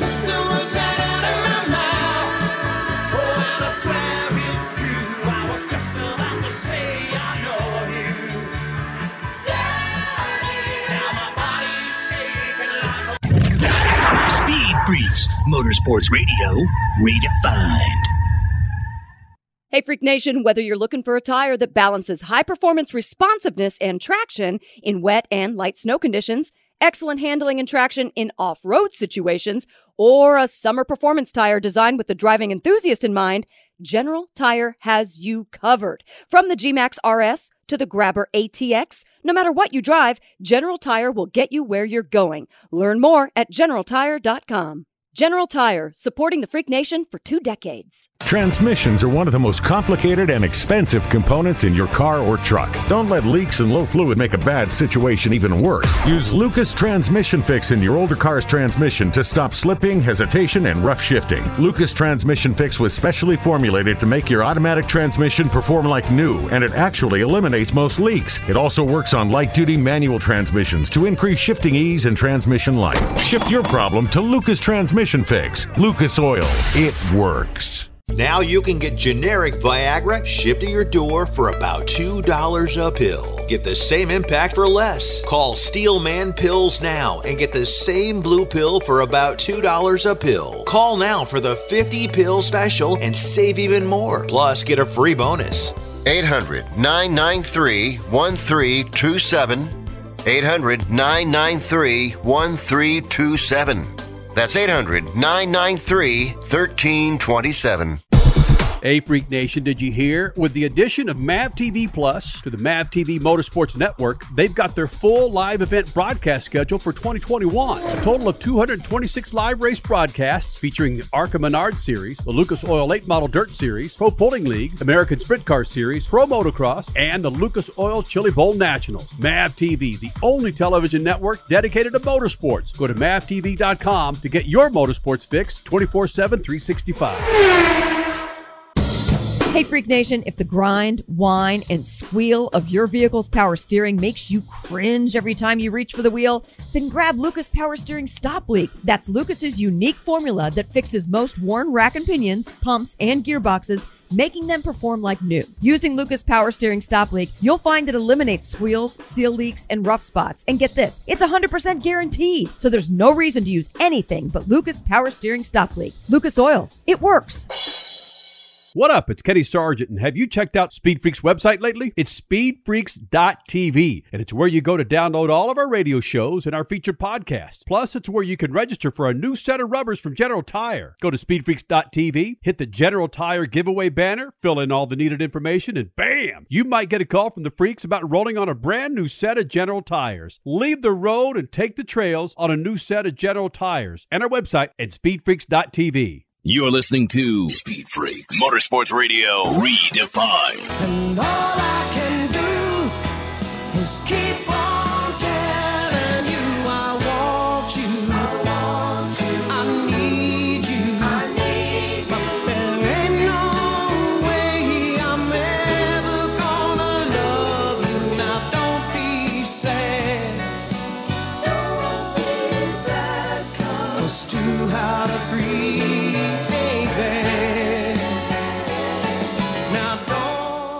back with the Freaks in the Lucas Oil Studios. We continue on with our part two interview with Meatloaf. Died earlier this week at 74 years old.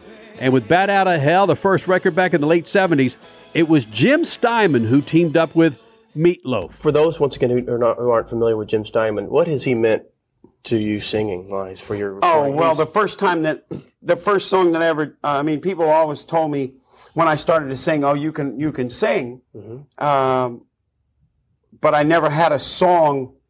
Uh, when I did the first Jim Steinman song, uh, I never sang a song that reacted that way. And I've had I, I sang what I thought was some pretty good songs.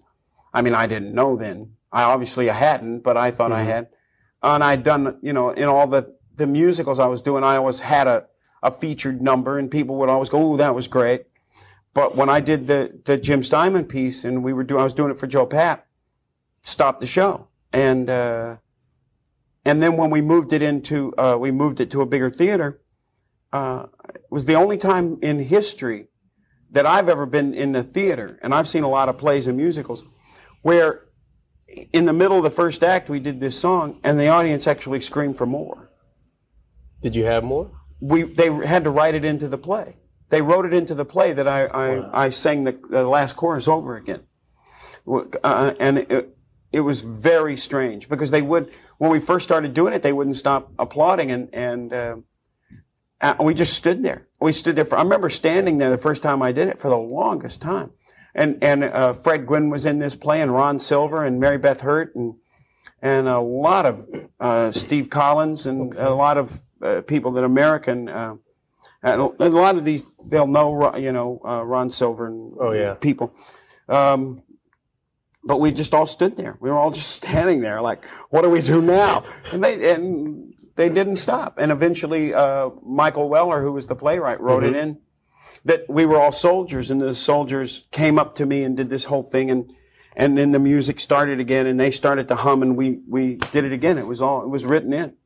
Said and I've never, thing, huh? never, never seen. So I knew at that point that, oh, wait a minute, I'm singing the same way I always sang, but this, this, this, I'm connecting with these, this material because nobody else in the show, and there was great singers in the show. It didn't didn't happen with anybody else, and th- there was Mhm. other songs that that I actually thought were better in the show, but it still didn't happen. So there was a connection there, and so then I I proceeded to really. Jimmy's not aggressive. Jimmy is is is very is passive when it comes to uh, work, and he's very la- he labors and he's Mhm. very slow, and and he, he he's a little more he's a he goes in he's he goes out a little more now than he used to, but I mean he, uh, you know aggressive as far as uh, the work is concerned. But back then he wouldn't do anything. So it's like I really pushed him and pushed him and pushed him and pulled him and pulled him and made him right and and uh, got some people to to help me. And eventually we got to where I got him in a routine of we we would work every day. And I stopped doing theater and uh, I rehearsed with Jimmy every day, almost every day, maybe not on football days, but uh, On Bat Out of Hell, you rehearsed? yeah, every day for a year. We were, but not just singing that. Every kind of song you can Mm-hmm. possibly imagine, from operas to Eagles to to Kiss songs. I mean, Right on. just anything. It was like um, being a cover band in a in a rehearsal room. Mm-hmm. We, it was just a little room, not much sizer than that, that box there with a piano in it, and it was called NOLA Studios, and we went there every day. And uh, they had a little four track machine upstairs, and every Mhm. once in a while we'd go upstairs and record things. And uh, we did, oh, we did Tom Waits, Jimmy Webb. Every, every, well, I must Some have learned. I must have learned oh, 150 songs, and in that process, we learned a lot. You know, I learned a lot, and so then he started writing the, the stuff that that fit in. And then when when we tried to do better to help, people kept going, "You're great," but I mean, I, the reaction was like, "You're phenomenal," but what is this? What is this material? Why are you doing these songs? Mm-hmm. I'm going, these songs are brilliant. And they go, no, this is, they're not, nobody's going to understand these songs. I said, you're wrong. And in 1975, we sold out Carnegie Hall. This long, two years before Bat ever came out, almost three years. And, and the record company would come and, and, and they would, they would think they're all our friends. And we didn't know anybody. I mean, I knew few act, I mean, I knew my actor friends, but Jimmy and I had been together so long that I didn't really have a social life. We rehearsed all every day, and then I went home and like did nothing. And so uh, uh, the record company they, they thought I don't we planted these people or something because the reaction every time we did anything, and we worked a lot. And WNEW in New York would uh, find out we were playing and and say things like, hey, "If you guys get a chance, you should go see this guy. You should see what they're doing." And uh, took forever to get that to get a deal. I mean, we were rejected by everybody four times. I was going to ask you that. Didn't record record labels just see you? Oh yeah. Oh yeah. Just pass on you. Oh well, yeah. And Bat Out of Hell actually went through seven labels. I mean, we were actually signed to seven labels. Seven, uh, seven labels actually on the dotted line. Well, just- except for Warner Brothers. You just don't hear that. You just don't hear except for seven. except for Warner Brothers. We were going to Warner Brothers, and it we actually never signed the contract. The contract was there. That would have made the sixth, and the seventh would have would have been uh, uh, CBS. But CBS, the person who eventually signed it, had already turned it down four times. Right.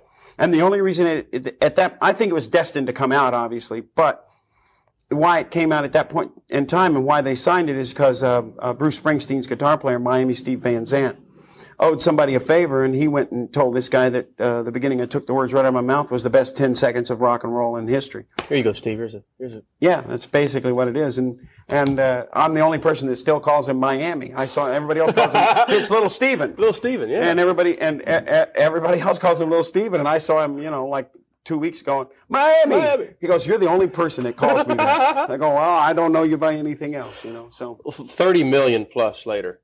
yeah, I think it's right. more than I. Yeah, I think it's more than that, but I don't know how many more than that. They won't tell us. That's what I get for reading the stats.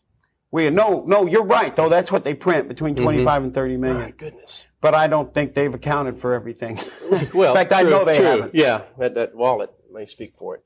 But I, I, I don't like to talk about downtime, but there were 15 years there, man, between. Well, it wasn't. real. I work all Well, the time. I- okay. I mean, there was a period. There of were some albums that came four- out, yeah. three or four years where I didn't work because I didn't. I didn't like being famous, so I didn't want to work. That was tough for you, wasn't it? Yeah, I don't like it. It's not my. I mean, I've learned to deal with it, but and it, it's just not my thing. You know, it's like uh, they've today they you know they have us riding around in, in Tokyo in this limousine. I'll be just as happy in a van. Taxi. Yeah, well, not a taxi, a van, because the taxis you got to go out and wait for them. In New York, we ride in taxis, but when you got to get to somewhere, you know, you never, you know, a taxi's never there when you need one. Right. It's like the policeman, never there when you need one. so if I'd have been coming here today in a taxi, we wouldn't have been here on time. Yeah. So, um, but um, But there, there's, a- you know. Oh yeah, I mean it was just some yeah, you know, but that's the I mean that's this business. That's the the nature of this business. You know that, right? You know you you you Yeah. if you have great times and bad Yeah, times. do. Anybody, but that's life. Plumbers have good days and bad days. Right. You know, doctors good days and bad days. Uh, he does. The guy running the camera, he has good days and The bad, days. Money, money just can't buy you happiness. You know, man, no, you it doesn't. So you know, I have a um, I have a great wife and two great kids, and, daughters, and that that that make that when you s- that's hap- when you see your daughter. You know, you you you go to the, high school or you go to the you know the middle school, and Mm-hmm. and and I went to see my oldest daughter um, have the lead in a, a play, and um, I went there and I'm going, okay, it's a high school play, and and and she she came out and she she, sang and she did this thing, and I'm going, she's incredible. And then I started to go, no, she's only incredible because she's my daughter, you know. But then I kept watching. I'm going, no, she's this is a high school play, and she's she's not in a high school play. She's in a. I said I've seen uh, I've seen people on Broadway that aren't this good, you know. And a few days later, I would see guys and dolls, and the girl and one of the girl in Broadway that was getting paid two thousand dollars a week was not as good as my daughter, and I, and so it was like, you know, that's that's what makes you happy life, when you see and you you know and when you see them uh, succeed and and that's the great times. You know, I mean, it's really, it's, it's great when you know. I mean, it's like this record, Bat Out of Hell" too. Uh, I've had enough. Uh, the single's been number one in like 19 countries now, which is like Right. absurd. Uh, you know, it's like I, I, I feel like Michael Jackson, although not quite. And I said it's pretty weird that you're, um, you're, you know, you have a single that that goes number one in 19 countries. I never expected that. And Bat Out of Hell never did anything like that. It has just, it at one time uh, was the biggest album in the world, but it was, it never had a a big single off of it. It had um, a lot of singles that were hovering around top 10 and different places. The only time in, in Australia we had a number one, and I think in Canada, but but nothing like this. And so it was. Um, We're talking about I'd do anything. I'd for- do anything for love, but I won't do that. Right. And uh, it's still it's still doing things. I mean, it's it's fixing to be number one in France. They're they're slow. You So- look at Billboard and you see you're on all these charts, man. Yeah, everywhere. All these charts. everywhere, and it's pretty it's pretty interesting. So what you do on that, obviously, you're going to become famous. You know, you can't help it. Yeah, yeah, you have to deal with it. I mean, I actually went to a psychologist for over a year just uh, for having uh, to deal with uh, Mm-hmm. being being famous, and and and and he used to go in and he used to say to me, um, if I say the word star to you, how do you feel? I go, I hate it.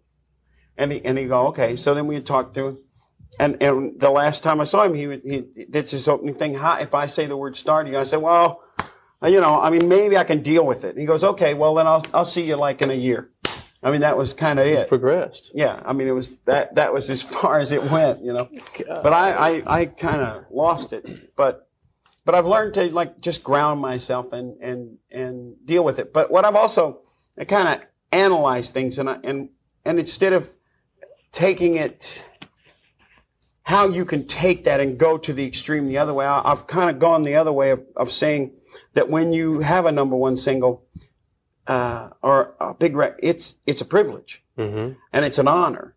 And not many people really understand that. I mean, if you get, uh, some people expect it. Some people get mad if they're, you know, they go, well, what, why aren't I number one? You know, I'm not, I don't, I'm not gonna, I'm, I'm, hey, wow, great. Thank you very much. But because when that happens, yeah, people are letting you into their lives and you, you become part of their life. And, uh, that's a privilege. It's like going to dinner at somebody's house. They invite you to their house for dinner. You, you want to be on your best behavior. And you say unless you know it's unless it's uh, some guy giving you a can of Wolf Brand chili from Texas, then you don't care. But I'm saying, you know, if you get invited over to your boss's house or you get invited to a Oh, friend's yeah. house for a, a formal dinner, you know, you want to be on your best behavior. So that's how I feel about this Right. thing, and I, I feel that. So I, I take it the other way as it being a, a privilege to do what I do, as opposed to uh, having it, uh, expecting it. And I don't expect that when I go to do a live show that I never say to myself, "Oh, they're here to see me." I always say, "Oh, I'm here to perform for them," because uh, bands tend to think that the audience is there to see them, and I, I don't. I don't ever get. I don't ever take it that way. I'm always there for them. Hey, look who's footing, footing the bill. Yeah, yeah, You know? that's my boss. So why not? That's that's who I work for. They're paying me. Once again, the theatrics are there, the, the serious performance side is there, but your lyrics, again, are they're, they're kind of funny and, and thought provoking. Well, they, they are. yeah, they no, they they're. Life was a lemon, and I, want want, my money. back. Yeah, you understand life is a lemon. I want Yeah. my money back. Yeah. Uh, people. I've driven uh, a couple. Yeah, that's outside of America. People, I, I thought everybody in the world knew that Mhm. if you got a new car and it was no good, it was called a lemon, but they don't know that. Mm-hmm. Um, so I've had to explain that a little bit. Uh, but it is they're they're they're funny, but but they also uh, uh, kind of uh, play with your emotion a bit. They they they're emotionally, and what they are, they're they're charged. Jimmy's very clever, uh, and and you have to. You can't hear this record one time. You can't and understand it. And if you do, you'll you throw it away and go, "Well, what is this?" I mean, and that and people tend to do that. A lot of people. But once you understand that all the music is about you, Mm-hmm. and it is. It's about the listener. It's not about if you hear Billy Joel. And Billy Joel's a friend of mine, and I love his music, but but his all his records are about Billy Joel's life. You go along Right. for the ride with Billy Joel's life, and you can you can uh, you can relate to some of the, uh, his feelings and his emotions. You can relate to them, Mm-hmm. but you always Billy's always there. But with these records, uh, I'll never exist inside of them. Well, you, you play characters. yeah, but I but even the characters don't exist. See, I do I do the characters to to do the stories because I don't ever want to pro- project myself into Mhm. it. And so the difference is is that uh, the reason that I never project myself into it and is that I, I make up people to project is so that I don't become part of it. The song Paradise by the Dashboard Light, right. Which is off of Bat Out of Hell, you never see me in the car. You always see yourself with somebody else in the car. If you're a girl, you see the guy. If you're a guy, you see the girl. I'm never included in, in your side of the story. Well, Freak Nation, from Meatloaf to Baby Back Rib, Statman, and yours truly. What did I say? New York Strip, or what did I say? T Bone? What was I? Ribeye. Ribeye. Ribeye. Ribeye Sargent, shoot the juice to the moose, and Baby Back. Cut it loose. Zip. It'll all turn to dust and we'll all fall down. Sooner or later, you'll be screwing around. I won't do that. No, I won't do that. Anything for love. I would do I would do anything for love, but I won't do that. No, I won't do